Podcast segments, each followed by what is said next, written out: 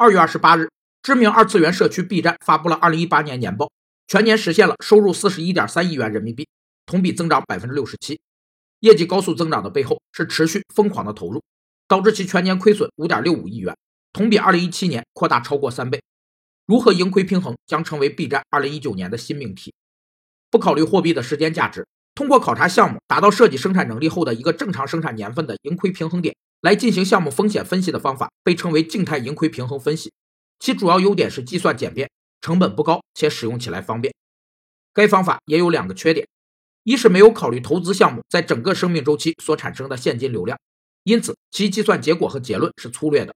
二是并未考虑货币时间价值这一因素对现金流量的影响，从而也就难以正确评价项目投资抵御风险的能力，由此也有可能导致一些错误的决策。虽然 B 站的收入一直增长，但成倍投入的销售和市场成本并没有换来用户的匹配增长，